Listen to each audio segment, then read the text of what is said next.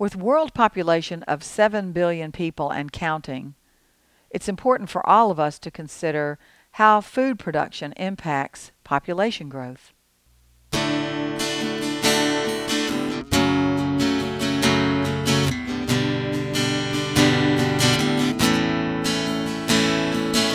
Welcome to Longleaf Breeze, subsistence farmers using three simple principles, approaching but never reaching subsistence. It's gotta be fun while we're doing it, and we don't make all misstatements. And now, Lee and Amanda Borden.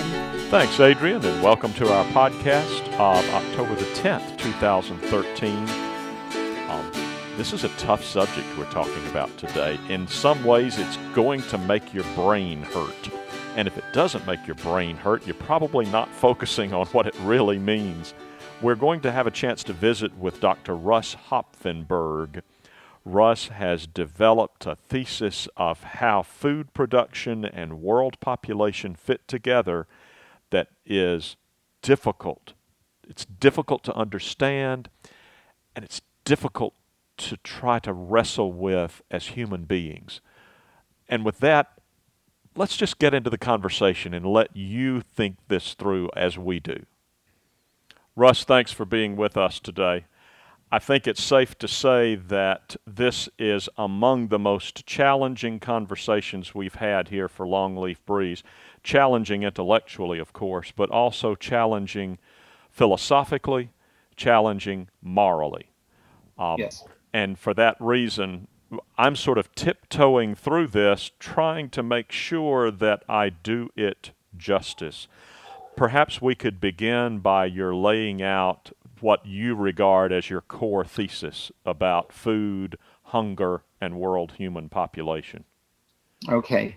The uh, essential thesis that uh, I'm trying to get across uh, through my website, through my professional, well, through my academic writings, is that um, the ecology of human population dynamics is essentially the same as the ecology, ecology and population dynamics of any other species.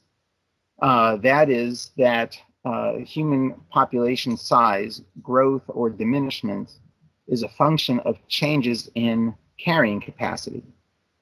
Now, uh, carrying capacity consists of a number of different variables uh, air, water, uh, space, food. Um, uh, of these, uh, it, I think it's safe to say that the most um, dynamic carrying capacity variable is food. Air is typically fairly constant, uh, as is um, water. Um, but food is one that is uh, highly changeable, uh, both uh, in, in, all of the biological community. Um, and essentially, with an increase in the carrying capacity of any species, including the human, the population will increase. So, uh, as we uh, make efforts to increase, to glo- this is on a global level, to increase food production and food availability, we actually increase the size of the human population. It is um,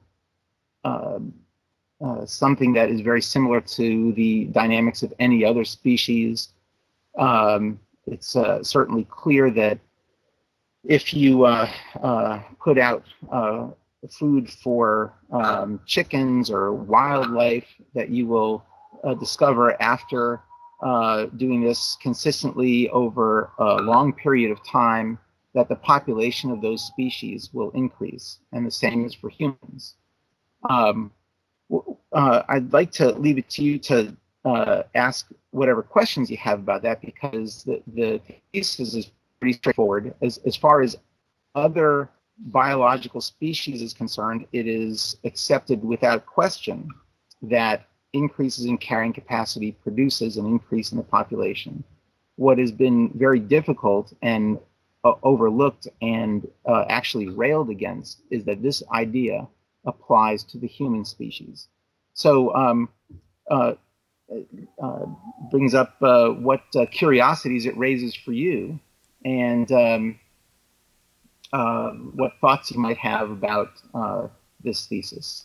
Well, one thing that piqued my interest in reading some information that I found on your site was um, it had to do with the, the changes that you've made to the original sort of classic uh, model of human um, growth potential or, or whatever. I know demographic you, transition. Yeah, demographic transition, and the fact that you introduced variables that had often been overlooked in terms of agriculture and also in terms of the distribution of food once it's introduced into a population.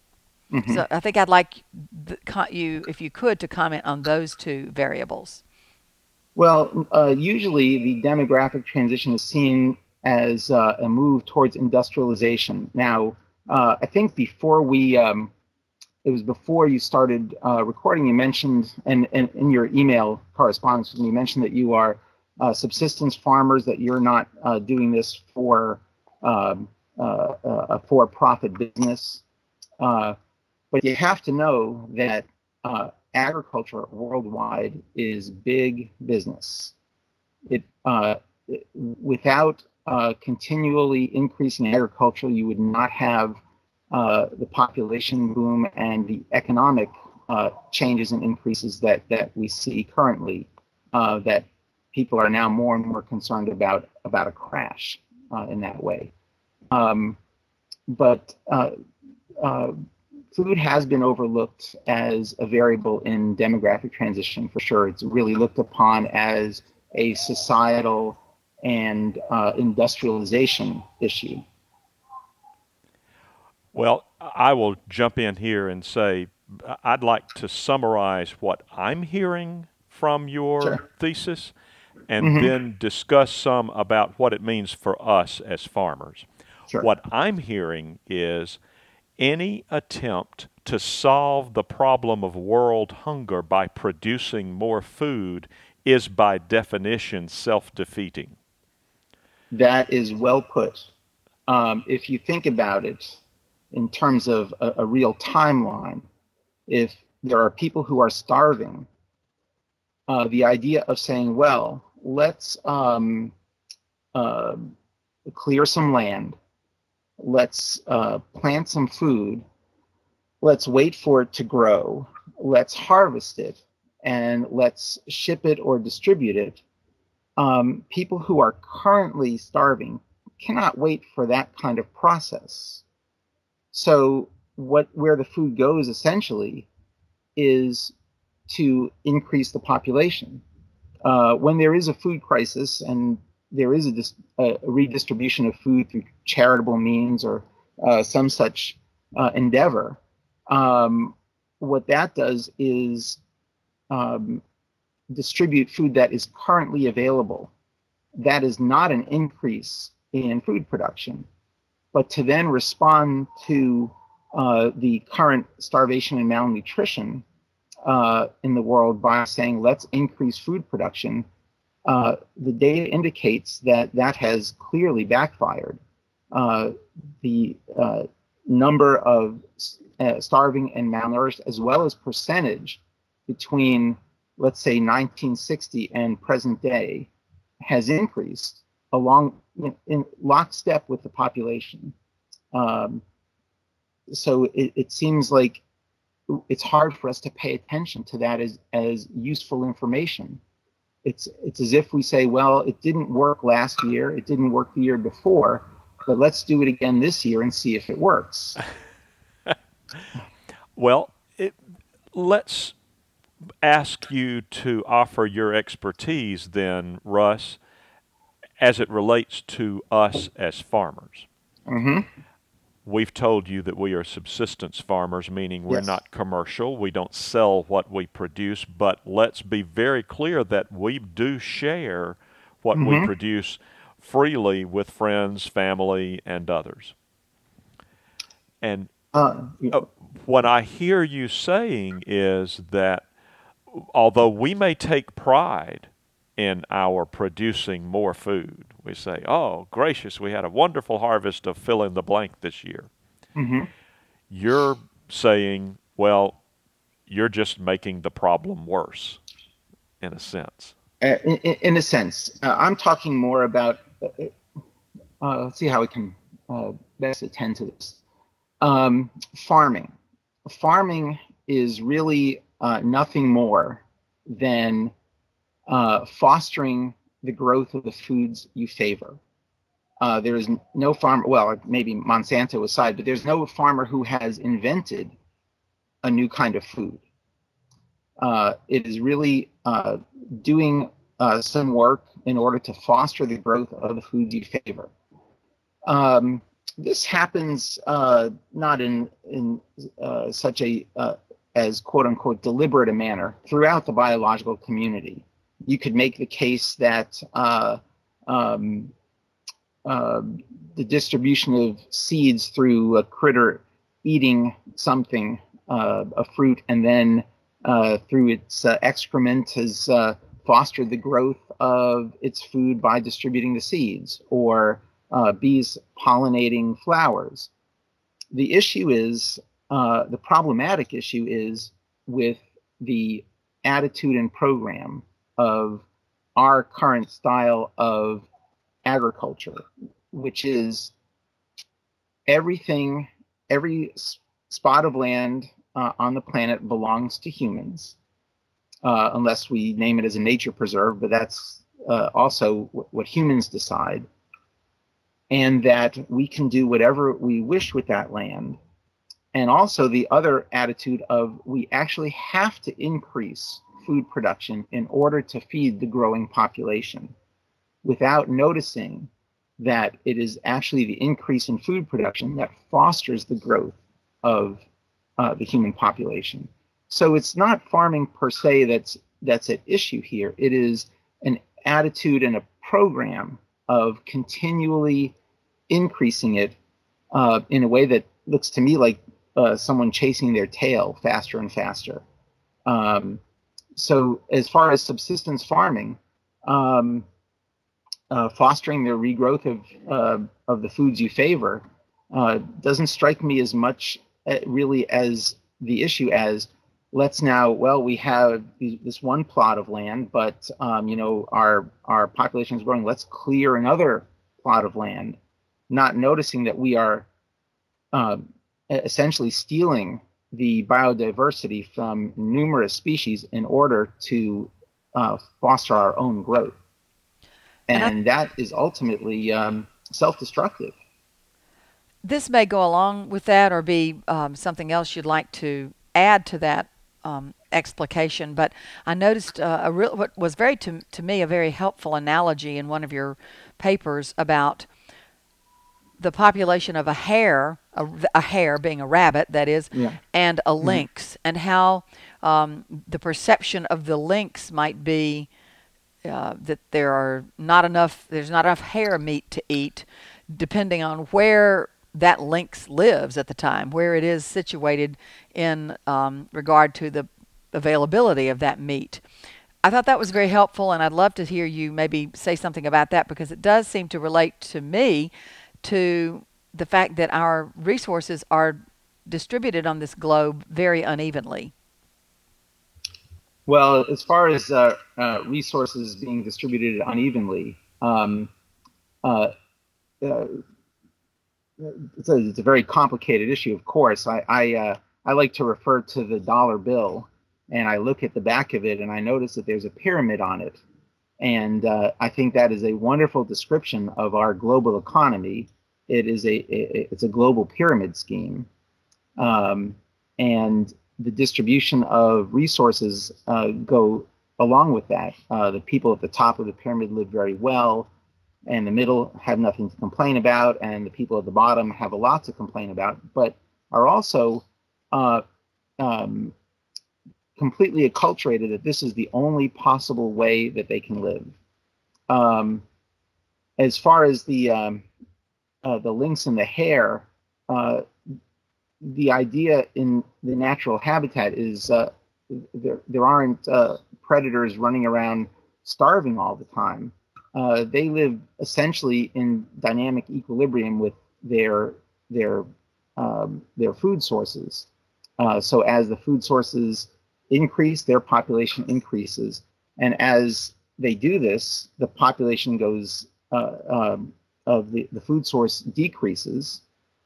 And uh, many times, not all the time, but many times, uh, this decrease in the predator um, population is a result of um, a decreased birth rate.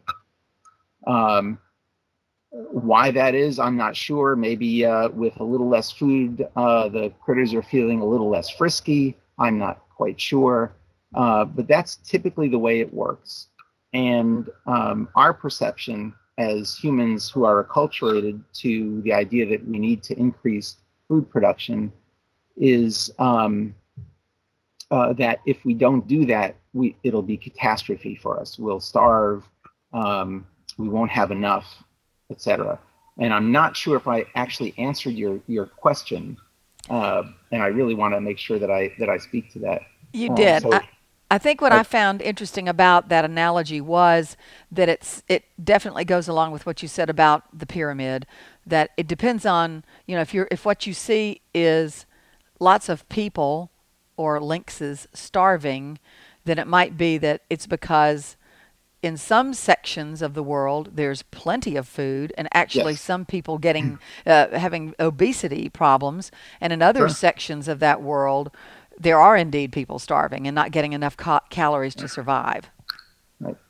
And, and that's absolutely true, and that is absolutely tragic. But another thing to notice, uh, uh, in keeping with the pyramid scheme, is that um, almost always the people who are malnourished and starving are not wealthy people. Uh, they are the poorest of the poor. They are um, people without other resources. I, I, you don't typically see folks driving around in BMWs and starving. Um, so this is starts to seem to me to be more a function of economics and distribution than it is about uh, food production. And uh, uh, just one more thing about that is, um, in order to have the kind of agricultural uh, production that we have, we have to stratify stratify the, the economy. We need people who are going to be the farmers. We need people who are going to guard it. We need folks who are going to distribute it. Um, we need people who are going to be the uh, the owners and running the entire operation. And um, it ends up being a pyramid scheme. Well, we're we don't want to get let the interview end without moving on to the most challenging part of this, which is what do we do? So I'm I'm going to switch gears now and say sure. we're going to put you in charge of the world and okay. ask you to respond, I guess, in two different ways. One is geopolitically, and uh-huh. then uh, respond to farmers directly with a now that we've explained what's going on here, what do we do about it kind of right. conversation. So take it away, Russ. Uh, so, in charge of the world. Well, this is a great position to be in. Uh, we're going to have a black tie gala affair uh, to celebrate. Um, we're going to tell my family members that I'm in charge. I don't know if they're going to go for it, but uh, uh, but here's the thing. In order to do anything about uh, this problem or anything uh, of this magnitude, people have to understand it. So, what I would do as uh, you say, ruler of the world? Yes. Oh, that's kicking. That's great. Um, uh, my first edict is that uh, we try to figure out how to understand this. Um, uh, I don't think we could have landed someone on the moon without everyone in general understanding uh, the basic movements in the solar system. We couldn't have had any kind of uh, mass support for such an idea. It was a, a, huge undertaking. People have to, in general, understand uh, what this means. Um, uh, you cited the uh, uh, the, the paper I wrote about the hare and the lynx. Um, in general, especially scientists, understand this to be a reality regarding hares and lynx. What's the missing piece is people get very, very distressed when you say the same ecological laws apply to human beings. and not to individual. If, if folks usually say, "Well, people can choose to have more children or fewer children," here's another tricky concept. Uh, that is, yes, individuals can choose to have more or fewer, but we're talking about the behavior of a population. It's kind of like particles and waves. They behave differently, even though they're parts of the same thing. So, as ruler of the world, uh, it would be um, more of what I'm trying to do currently, which is let's understand this. I, I would not rush to any kind of action uh, or try to impose any kind of action uh, apart from understanding uh, the, the, the basic ecological laws as they apply to humans. Um, I, have read uh, ecology books, uh, basic primers, uh, one that had, and I wish I remember the reference, had two parts. One part's for uh, um, basic ecology uh, lab work, and the other for humans. And it was like I was looking at two different books. It, it even had the hare and the lynx figure in the book in the first part. And in the second part, they said, well, we have to increase food production to feed the growing population.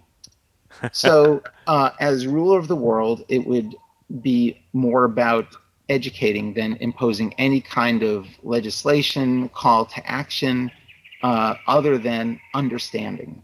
That is the big important thing. And now I will ask you to direct your suggestions directly to us farmers.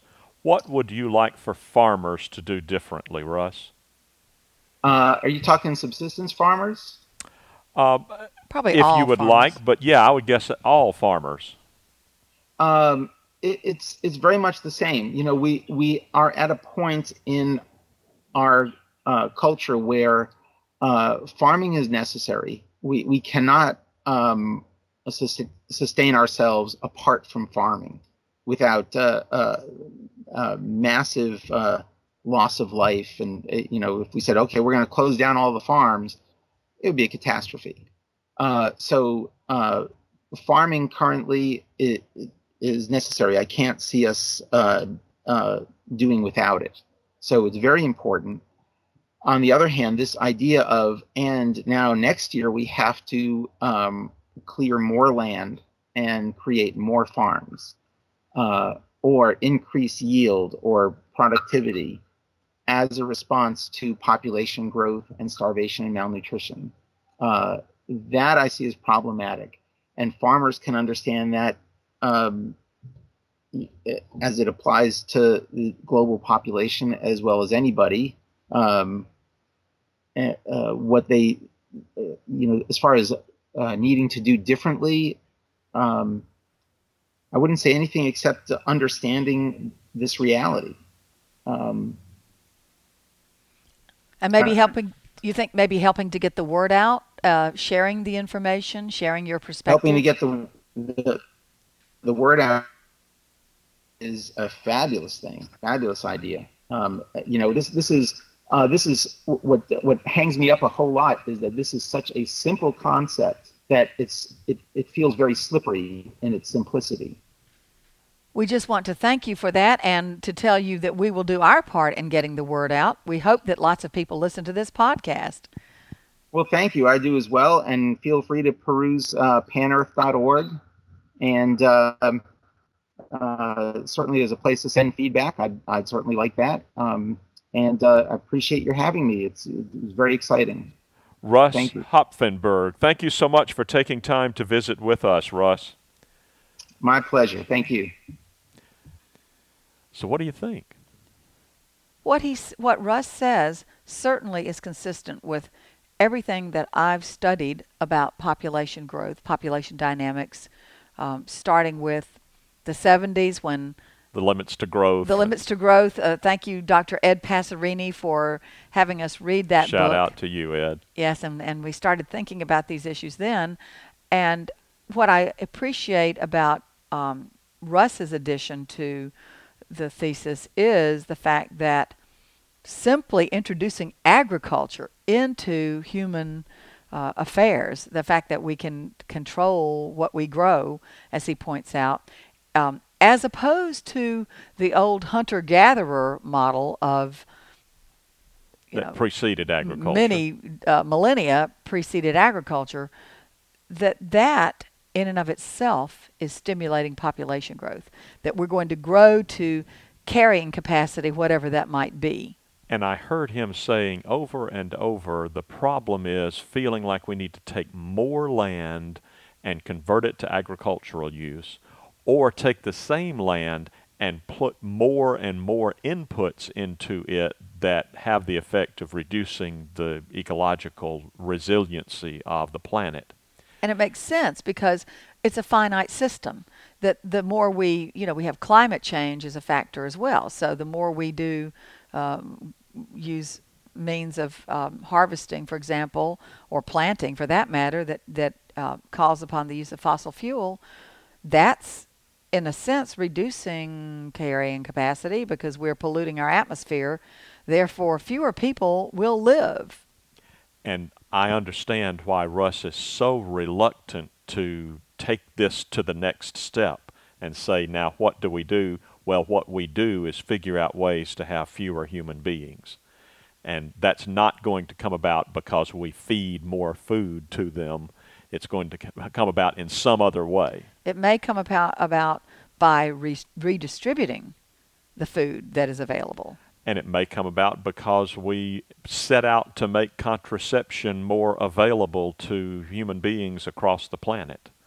Uh, but there's, I, I, I hear him saying loudly and clearly, you cannot produce enough food to solve this problem because producing more and more food is simply making the problem worse. That goes along with something we learned a long time ago, uh, which is the old idea that nature bats last, that we might think we can outsmart the system and just keep producing food, but eventually, as we learn from the limits to growth, that if you continually um, grow your population so that it outgrows its carrying capacity, that population will crash, and that crash will be most unpleasant. So with that, uh, what a cheerful thought. Yeah, we bid you with. farewell. uh, have a good week, and we will look forward to visiting with you next week. Take care. You've been listening to Longleaf Breeze with Lee and Amanda Borden. You can call the farm at 334 625 8682. Send email to letters at longleafbreeze.com.